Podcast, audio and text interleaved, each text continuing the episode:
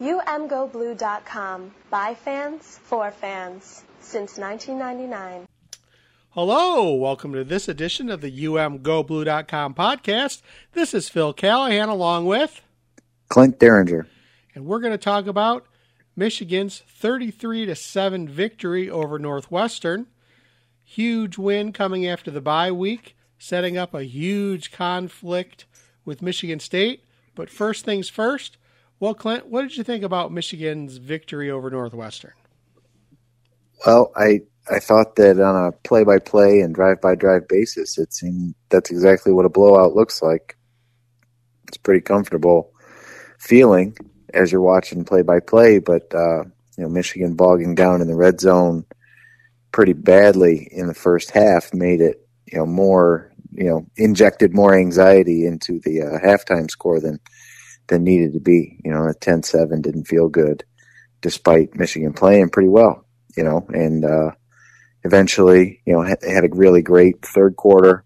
I think uh, Northwestern, on top of you know having kind of a talent deficit, eventually kind of cracked under the pressure because Michigan ran just uh, so many plays in the first half. They ran 34 plays in the second quarter alone on offense and just wore down Northwestern, and eventually they buckled. And uh, the whole fourth quarter, as I'm looking at the metrics here, the entire fourth quarter was was garbage time and was re- was removed from the uh, the five factors that we look at. So that's what a blowout looks like. Just uh, you know, a couple shot themselves in the foot a couple times, as Harbaugh said. I would agree um, in the first half, and you know that's that's how you end up too close at halftime and then pulling away pretty quickly in the third. Well, and then you had that touchdown by Northwestern, which kind of erased a lot of the good feelings I had heading into halftime. You know, when you have the points get erased like that, it, it definitely looked like adversity, although definitely, you know, in the long run, it, it wasn't. And I think what really encouraged me was that here we've had a couple times where Michigan has had a difficult a difficult third quarter, right? And you know, we saw that against Rutgers, we saw that against Nebraska, and I was wondering, oh, what's going to happen, you know, against Northwestern, you know, heading into half, they had that touchdown that that tightened up the score a little bit. And I was really um, encouraged by how Michigan came out in the third quarter and really just slammed the door. Blake Corum talked about it in the post-game press conference. But you know, at halftime we came in, fixed some things, and then came back after half and uh, you know showed out. But uh, we don't want it to go that way. But sometimes that's how it is. Sometimes you have to battle adversity, and uh, adversity can be good sometimes. So um, you know, we just had to fix some things up. Yeah, absolutely. They, that was their best quarter. You know, as I'm as I'm looking at the metrics here, the that yards per play was 6.7, you know, in the third quarter, 5.4 for the game. So that, you know, that's where they really started to stretch it out. And their success rate was 47% in the, uh, in the third quarter compared to 49% for the whole game. So they were uh, about as successful, but a little bit more explosive. Started, uh, you know, moving the ball into bigger chunks. Like I said, I think Northwestern uh, started to tire there, even coming out of halftime. And you know, uh, another another job well done from uh, from from a high level. You know, from the ten thousand foot view, I think it, it was it was very solid. Um, it's when you kind of zoom in on some of the specifics that uh, there's plenty there that still needs to improve. And uh, I think that you know what I'm seeing and hearing and feeling from the from the fan base is a lot more consternation and, and worry than than I would have expected a seven and zero team to have going into a rivalry game. Well, one of the things that you know, and I said this when we were watching the game. I think you know you add another touchdown or two, and I feel really good about the game, right? But the reality is, Michigan really controlled the game pretty much from beginning to end, and it definitely has shown how expectations have changed, have shifted throughout this season. Um, now, Clint, I, I know, you know, I, I've said, you know, when we were doing preseason predictions, I was hopeful that Michigan would be five and two at this point, right?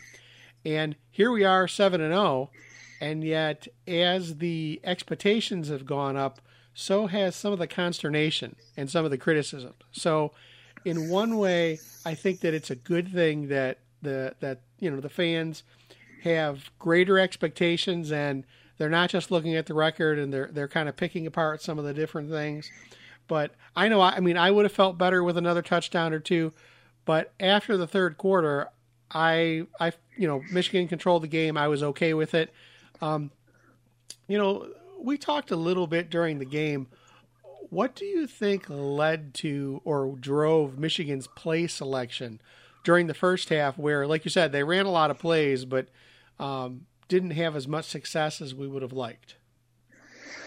Well, it seemed it seemed like Michigan was trying to put uh, a lot of balance, you know, almost an equal number of passes and runs on film, um, and and wanted to make future opponents, especially Michigan State coming up this week, prepare for a lot of different things, right? And I think they're also um, something that we didn't necessarily talk about up in the box was that you know both of the starting guards on the offensive line were were out you know with with injuries in this game so you had your your backups at both guard spots in there and i i think that they wanted to make sure that those guys can hold up in the run game and also in the passing game right that they they wanted to make sure that they had uh, all of their playbook available to them if uh, if indeed they need to uh, to rotate guys through on the offensive line like we've seen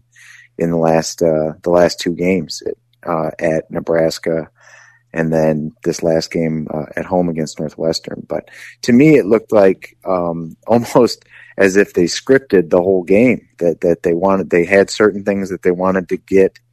Um, they wanted to run, right? And and sometimes what they were calling seemed kind of out of place based on uh, the down and distance that that they were in. So it was uh, it was almost like, listen, on this drive we're gonna run, you know, play X and play Y. We just got to find a, a spot that it kind of makes sense. So um, I don't know anything, you know, I don't know that that is what it is. It just it felt like an awkward fit. It definitely didn't feel like uh, typically when Josh Gattis is in a good rhythm calling plays, um, you can see how he's attacking or why he's attacking, or he finds something that is working and he, he keeps hammering at that, that, uh, that point of weakness in different ways.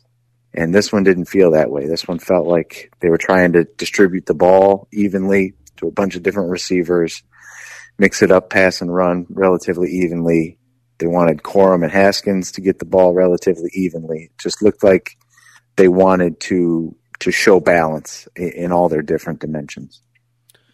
So it was interesting because as I looked, you know, as I reviewed the game, right, and and I've talked about in previous podcasts, I watched the game live. I watched the game with the commentators turned off, and then I try to watch the game with the commentators because you know, a lot of discussion is driven by um, the discussion during the broadcast, whether I agree or not, you know, it, it is a factor.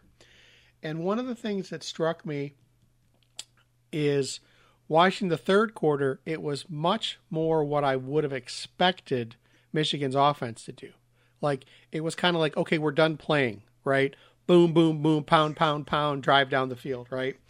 And it's interesting because I don't feel, uh, you know, we've never really gotten a clear picture on if Michigan, if Josh Gattis goes in running with scripted plays.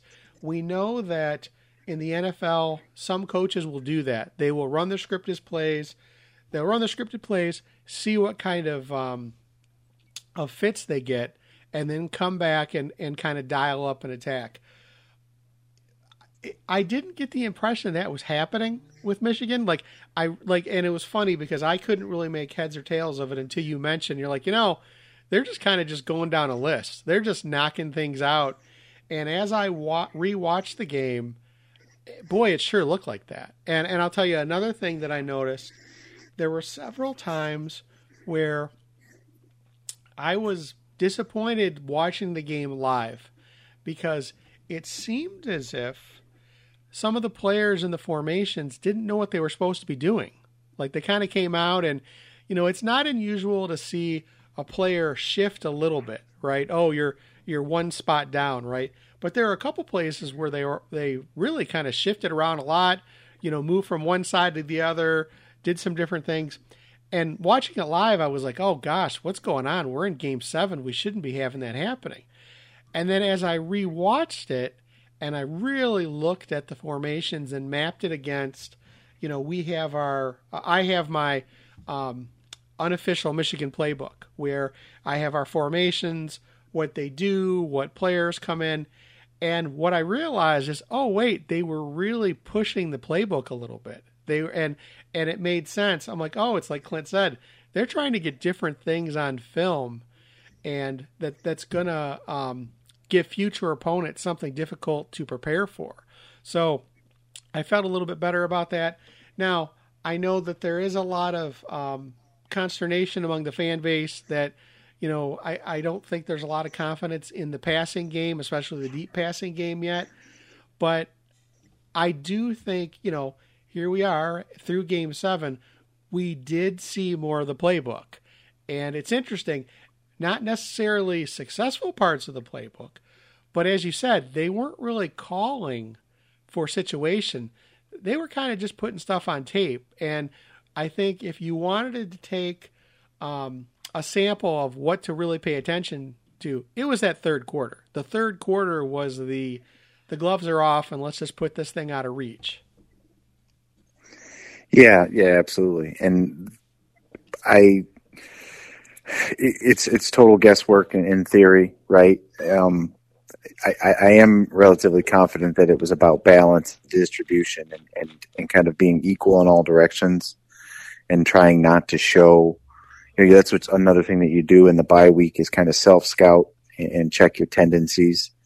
Um, I'm sure that that happened at Schembechler, and uh, you know they didn't. They wanted to eliminate as many of those uh, tendencies as possible, so they, they wanted to look uh, very balanced, and and it, it ended up working out fine. Like I said, where we saw that the biggest problem on offense is once Michigan again was in the red zone, and they were running plays that, that didn't necessarily, to me, fit exactly the situation. You know, they threw the ball short of the goal line a couple times, um, with, with plays that had chances to work, but, um, not ideal, right? I think if you're going to throw down there, it's fine, but you, you, you would, you'd like the ball to travel into the end zone, right? And so as soon as you catch it, it's a touchdown.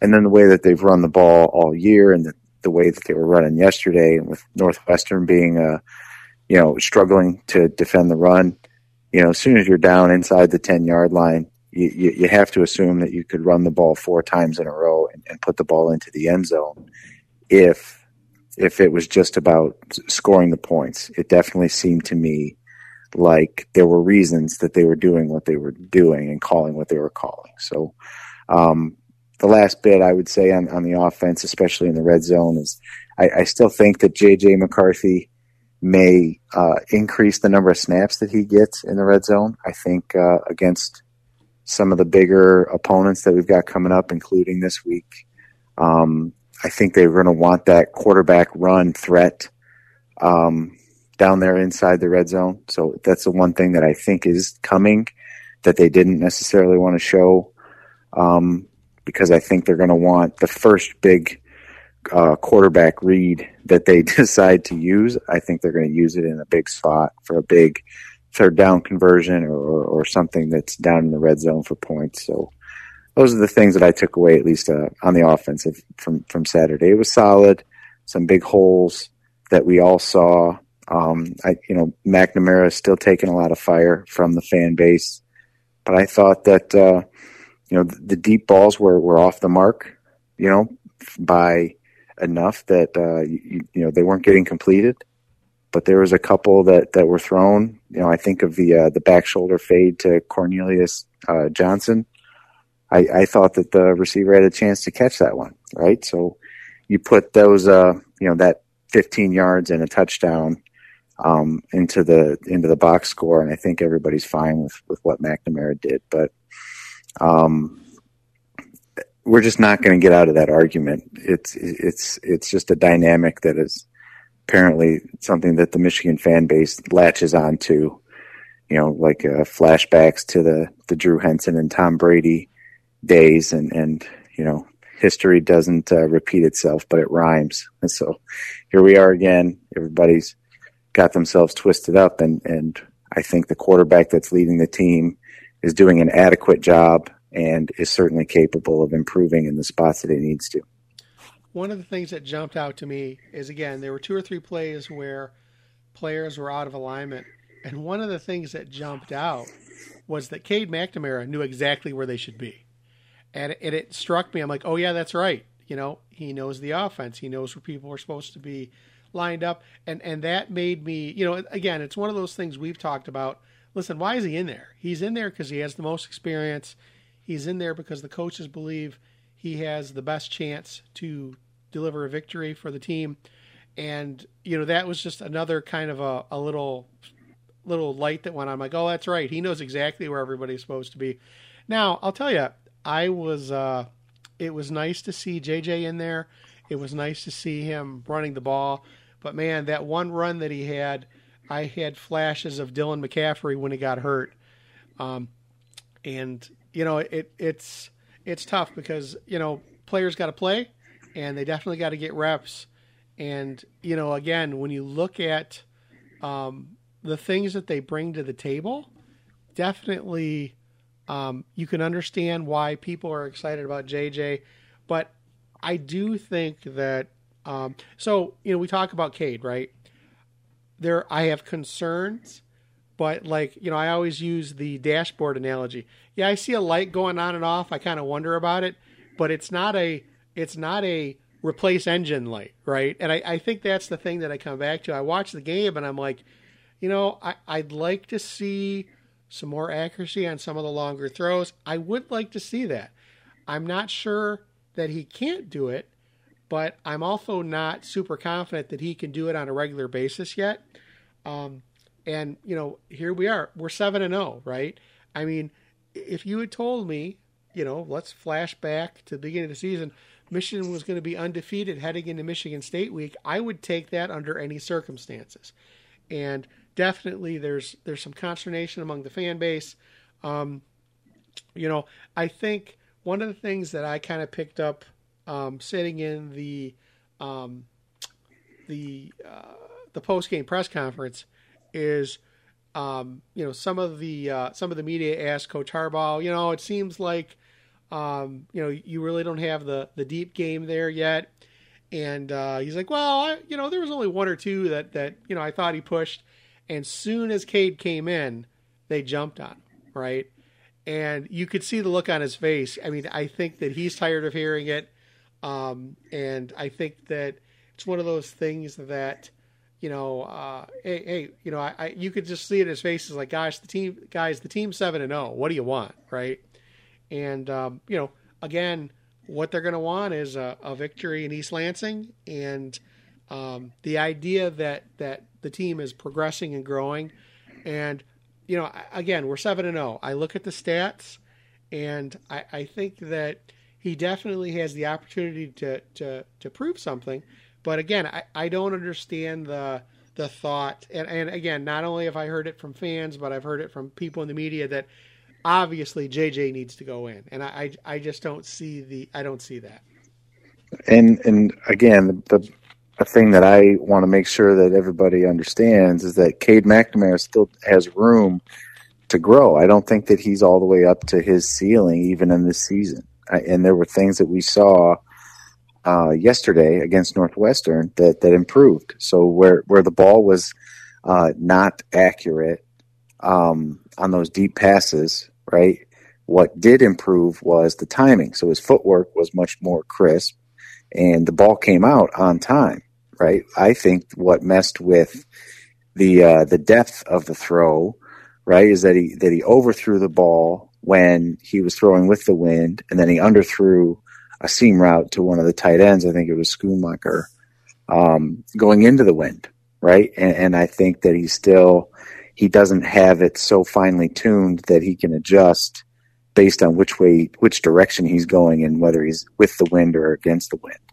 So you can see where he was working, I think, right, and what they worked on in the bye week, and saw clear improvement. The rhythm uh, and, and timing of when he was letting the ball go definitely improved. And then there was another big play. I think it was a third and five early in the game, definitely first half, that uh, he's looking to the left. The um, what what McNamara's strength is so far to, in this season is identifying what the defense is doing pre-snap, making sure that uh, Michigan's in the right play, right, and then you know executing what the defense is giving him based on what he sees. Where he has um, struggled in terms of reads and um, the mental part of playing quarterback is on the decision making that has to happen after the snap of the ball, right? So what we saw yesterday was he moved from his first option to his second option and still got the ball out on time and accurately enough to make some of those conversions. And the play that I'm thinking of was a third and five conversion to Erick All over the middle, where he was looking left. I think uh, Cornelius Johnson was his first read on kind of a flag route um, toward the sideline, and it wasn't there. He came, you know, from left to right to the middle, and just as Erick All was kind of sitting down in a zone, a pocket in the zone underneath, uh, McNamara got rid of it quick, you know, threw it to where the defenders weren't. All catches it, goes down right at the first down marker, and, and it's a big third down and five conversion. So those are the types of things that he was not doing before the bye week. If that first read wasn't there, his feet would get a little bit happy and he'd start running around a little bit. And then if he did try to throw it, he didn't have a good solid foundation underneath him. So, um, again, from this point forward, you know, I think we're almost to Cade's ceiling, but I don't think we're all the way there. I think he's going to continue to get better and he is certainly playing cleanly enough and, and, and giving you enough mentally before the snap and, and with executing the offense that he's good enough for Michigan to win the games that they want to win. Right? He he, he can he's going to be good enough to execute this offense and win uh, and, and compete in every game that's on the schedule, including the one that everybody asks about. So um, if he's healthy, I, I think that he stays the starter, and I think that that's the right decision.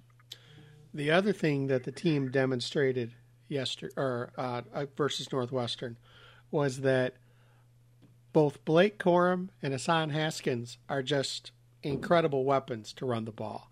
You know, Corum ended up with 119 yards. Haskins ended up with 110. I mean, they are just lights out. And again, just it, it's amazing to me that, um, you know, after, you know, saying years makes it sound dramatic, right? But it has been years to have two solid backs. And even though the offensive line was pieced together, right, as you mentioned, with two, um, you know, different starting guards, once the offense kind of, you know, and I'm going to say it stopped stop playing, right? They just opened up, and and again, you know, it's you've mentioned this that, you know, you gotta you have to appreciate how difficult it is for a defense. Uh, you know, at one minute they're they're trying to catch Corum, and the next minute they're getting hammered by Haskins. I mean, it's just they, they complement each other so well, and I, I think that while people are frustrated at some of the aspects of Cade's passing attack, really you're you're almost forgetting how solid the running attack is, and, and not just not just on one person. So, you know, I think the question is going to be, um, you know, can you maintain that? And so far they have. So it, it's it's every game I expect one or the other to kind of just explode and the other to kind of um, you know recede into the background a little bit. And they are both answering the bell and and both doing really well. And it's it's really exciting to see because they are they do possess such different distinct si- styles and it's it's really it's it's it's fun to watch. It's just plain fun. Yeah i, I was trying to think of a way to describe why it, it's hard to defend two guys that complement each other like that. Um, and and I'll say it this way, you know, if if you've ever had to to push a car that's in neutral, right, or, or ran out of gas, if you've ever had to push um, that that feeling of really having to kind of dig your heels in, dig your feet in, get get everything behind what you've got, and really, you know, put put full effort and drive everything forward, and then moving your feet and, and feeling that resistance. That's the kind of gathering yourself that you have to do to to be uh, a defender against a guy like Hassan Haskins, and and we saw it in this last game at Northwestern. Right, he he runs the ball for three yards, goes into the pile, and refuses to go down. Right, so not enough Northwestern defenders kind of gather themselves and, and, are fighting against him at the time. And then the rest of the, the Michigan offensive unit jumps in and, and it turns into a 19 yard rugby scrum and at the last three yards, uh, Haskins popped out of the pile and almost almost broke it the whole way. Right, he almost kept his balance and kept going. Right, so if you're a defender and and that's the kind of uh, mindset you've got to be in of, of trying to push a, a, car that's in neutral, and then imagine, oh, by the way, now go chase the go chase the rabbit, right? Or, or like uh, Rocky Balboa in the original movie having to chase the chicken you know, like to to transition so quickly from that like power, dig your heels in, be ready for a a, a real gut check in the trenches. To oh, by the way, this guy's going to shake you and you're going to fall down on your face, which he did to, you know, two Northwestern Wildcats on on one run, you know, early in the game. So, yeah, Corum and Haskins together um, bring such a a really close to equal value, but in such different styles that I think it's really hard to game plan and and and and be a player out there on the defense. And and and really, you have to be in a different mindset based on who's in the backfield. Definitely, and again, it, it's one of the things that I think um, it's quietly something that has grown and that uh, Michigan Michigan fans are able to take for granted but I, it's been a long time. You know, I, I'm trying to think back when we've had two equal punishing, devastating runners in the backfield. And it's definitely nice to see. And I think that it's super important to point out. And this was behind a patchwork offensive line, right? You have to wonder, um, you know, we've talked about in previous podcasts about how Michigan has had great success cycling different people through, you have to wonder if perhaps, um, you know, part of this was done because, you know, they want to rest some guys, get them healthy for Michigan State, knowing that, you know, knowing in air quotes that they they had a lot of different ways to beat Northwestern, and man, when they when they put the uh, the pedal to the metal in that third quarter, they just they just thrashed them, and it's amazing to me too that, um, you know, it's funny. You look at the final score, and like I said, I would have loved to have seen another touchdown or two, but it's thirty three to seven, right? And in some ways, you can almost look at that seven that Northwestern scored and said, well, okay, not great, but it was kind of fluky, and people are super focusing on the halftime score, right? And I'm like, listen, that's why you play a whole game. And again, I, I, I'm I'm still I'm I'm I'll say it. I'm exasperated at some of the criticisms. Um, and you know, it, it's one of the things people find entertainment in a lot of different ways. But you know, you think about that play. Okay, so let's think about what we've seen right in the last couple weeks. We saw the leap. Okay, we saw Haskins move the pile Okay. And I mean, that is just, okay, that is the kind of play that coaches all across America are going to show their team on why you don't give up, why you keep your legs driving, why everybody keeps pushing. I mean, that is the kind of play that I think, um, similar to how we're going to talk about the leap a couple years from now and say, remember that one play? I mean, for me, seeing the pile move like that is just is again it, it's the kind of thing that you know coaches are going to show their team players should should really take pride in and you really need to appreciate what we're seeing because we are definitely having the opportunity to see something really special between these two guys right now. Yeah, I can't can't say enough about um, you know it, that's the heart and soul. Uh, you know, in combination with the with the offensive line, that's the heart and soul of the offensive.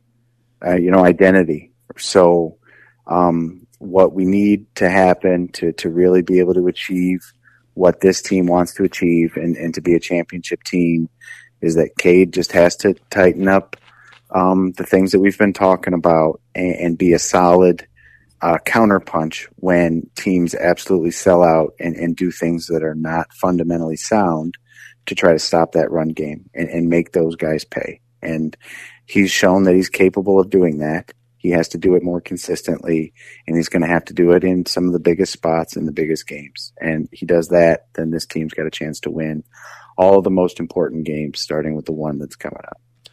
Now, we've talked about the offense quite a bit. The Michigan defense looked really good. Again, gave up that uh, that long fluky touchdown right before the half. But the thing that I'm amazed by in in watching the broadcast is when I'm at the game, okay, I'm really focused on watching the line of scrimmage, right? And what will happen is a play will go to one side, go to the other side, and when you're watching the broadcast, you really lose track of what's happening at the line of scrimmage once the play goes one way or the other. Um, the thing that um, surprised me when I was going back to my notes is how many times the Michigan defense, and specifically Aidan Hutchinson, almost destroyed the the Northwestern quarterback. I mean, they are just missing by a split second, and it's going to be interesting to see. Again, Northwestern not the strongest squad this season, but I, I really, you know, we, we've talked about this previously. Hutchinson is the type of player that has to be accounted for on every play. And what I saw on Saturday is some of the other players basically getting in on it, right? You saw Christopher Hinton, you saw Mazi Smith. I mean, I think the Michigan defense is progressing to the point that they're going to be um, potentially the difference maker as we head down these last this last stretch of the season. And again, big opportunity on Saturday big opportunity to make up for what happened last year, where uh, Michigan State came into the big house and a COVID um, abbreviated season and really punched Michigan in the nose and kind of knocked them off schedule for the rest of the season. And you know, I, I, I look at this defense and we talk about the changes.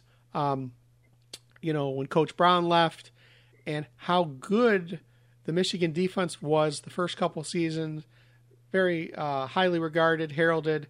And I look at the defense right now and I'm like, gosh, these guys are really, really good too. Now, again, it's not a deep um, defense, right? It's, it's, you know, we saw what happened um, when, you know, you would lose a player here or there. So, again, fingers crossed, knock on wood, but here we are 7 and 0 and the defense is looking really, really good. It's looking stout. Um, you know, Josh Ross is is ranging from sideline to sideline. He's the player that I think they really need to um, hope he stays in there because he's kind of like the captain of the defense and helping align and give direction to the other guys. But the player who's really come on the last two or three games, in my opinion, is Dax Hill. I mean, Dax Hill is the player that we hoped for when he was such a highly regarded recruit. Yeah, that's that's no doubt, and I think what Dax Hill played a really strong game, in my opinion, uh, the, yesterday against Northwestern.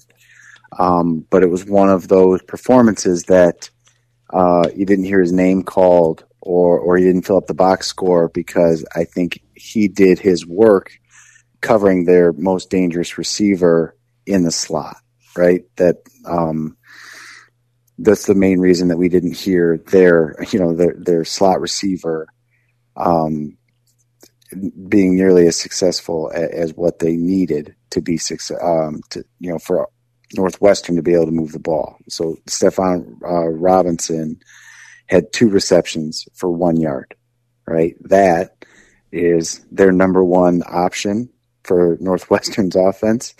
He, I, I don't know how many times he was targeted, but um, he had two catches for four yards and for minus three yards. So that's the kind of day that, that Dax Hill had, to your point. And a couple other guys that I think um, deserve to be mentioned that, that, at least you and I haven't mentioned a lot this season. Um, one of the guys on the interior of that defensive line that really stepped up yesterday, I thought, was Mike Morris, number 90. Um, the, there was a big sack. I think uh, he ended up splitting the credit with uh, Aidan Hutchinson, um, where the the pocket collapsed up the middle, right? So Ojabo and, and Hutchinson were just rocketing up um, upfield off the edge against Northwestern the whole day. But there were a, handful of times that the the interior of the offensive line also collapsed, and Mike Morris is right in the middle of that and I think he's he's been really solid all year, and uh, is going to be huge in, in these next um, the last five games here of the regular season. What he can do and what the youngster Chris Jenkins can do on the interior there when they're in there, giving Mazi Smith and Chris Hinton a, a break. So. Mike Morris, I think, should uh, was kind of an unheralded player yesterday that, that I would have given a, a defensive game ball to. And then the biggest breakout star for me yesterday, and he is getting a little bit of press, was DJ Turner at the corner position. So uh, he started yesterday, um, and really I didn't notice it. Um, I didn't notice how much playing time he was getting until he made uh, he made a big tackle on a, on a bubble screen, and then he had that ridiculous um, pass interference call against him where it probably should have been offensive pass interference. But I said, man, Turner's in there a lot. And then as I read, you know, some of the other media accounts, uh, it, they said that he had started the game. So um, a lot more reps there for DJ Turner this week. Um, and he absolutely answered the bell. And in the past, when he has been in there as a rotational corner, um, he struggled a little bit. And he's he's one of the guys that's a little bit has been a little bit quicker to put his hands on the receiver uh, instead of trusting his technique and making a play. And, and I'll tell you what, yesterday he was, he really, really had a great game. And then obviously, you know, that paid off where he got his hand on the ball. It popped up in the air and he finished the play and, and made the interception. So it was great to see um, him take a big step forward and add a solid presence as a third corner uh, on the outside. And, and then with Dax Hill being your fourth guy, I think Michigan can be a little bit more dynamic now, um, knowing that they've got three cornerbacks that have proven that they they can cover and, and can play the techniques that they're taught in big spots, and uh, we're we're not necessarily in as much trouble if we see a, a potential injury out there on the outside at corner. So congratulations to him. He deserves the press that he's getting, and, and he had absolutely great game yesterday, DJ Turner. So one of the guys who did show up in the stats, and uh, you know, spoke about the overall character of the Michigan defense was David Ojabo. You know, he had three breakups yesterday. You know, on behalf of the defense, we always preach uh, nameless, faceless opponents. So we're just gonna go out there, execute, and do what we gotta do. You know, we can't we can't start you know weighing games and whatever. We just gotta go out there and do our job, and the rest will take care of itself. You know, and it's interesting because we talk about like people will just look at the scoreboard and say, well, the score was thirty three to seven, and you can look at the defensive stat sheet and and again, okay, Aidan Hutchinson, according to the stats, only had three tackles, but he was such a presence in that game that it's not reflected in the stats, right? And and it's funny because when you when you watch the game, his presence looms over everything, right? Mm-hmm. And again, it's one of those things where when you talk about you know a player like DJ Turner, everybody can look at that interception, right? and that was great. But he was in, and he did do a really good job. And and as you mentioned, you can't criticize him for that penalty because that was crap, right? So mm-hmm. it's interesting, you know, when you really break down the play of, of players, you know, and I'll tell you, like again, I'm I'm looking at the stat sheet right now, and it's like, okay, Christopher Hinton had one tackle. Hey, he was a much bigger force in that game. And again, along with Mike Morris, who you mentioned. So there's really different things that you need to look at and and really break down. And I'll tell you what I'm seeing in this team right now is people can be frustrated at the offense yesterday. But if you look at the defense, you should be ecstatic. Okay. And I, I think in some ways the defense was a little um, uh, held back a little bit. Um, and again, I, I, think it's man, I, I am I am so excited to see what this team can achieve over the next over the next five games. And uh, again, do I have questions? Sure, I have questions, but I think there's a lot more things to be excited about than things to be worried about. And um, you know, it it's been, um, I, you know, Clint, I will tell you, I feel better about this Michigan team right now than I have felt about any Michigan team since Jim Harbaugh has been here. Even in, you know, even that first year where, um, you know, they, you know, they came out of the gate looking good. I, I, I still had concerns, right? Uh, and it's not that I don't have concerns now, but I really feel that on both sides of the ball, you see things peaking and I, I'm I'm super excited. Yeah, I I agree with what you're saying. Absolutely, there's there's a lot to be excited about. Um, I, I'm I'm probably as optimistic as I have been since uh, 2018 when they won 10 games in a row. Right? Um, I think they are a little bit more balanced than than some of the uh, the previous teams that were some of Harbaugh's best. Um, in terms of playing complementary football. Uh, the special teams this year is is also uh, something that could jump up and get you at any time. You know, we've talked uh, the last few weeks the way that the first few games looked. It looked like Michigan might be a threat to break a, a punt return in every game. Um, with uh, with what we've seen, especially out of AJ Henning, uh, once he took over in the I think the third game.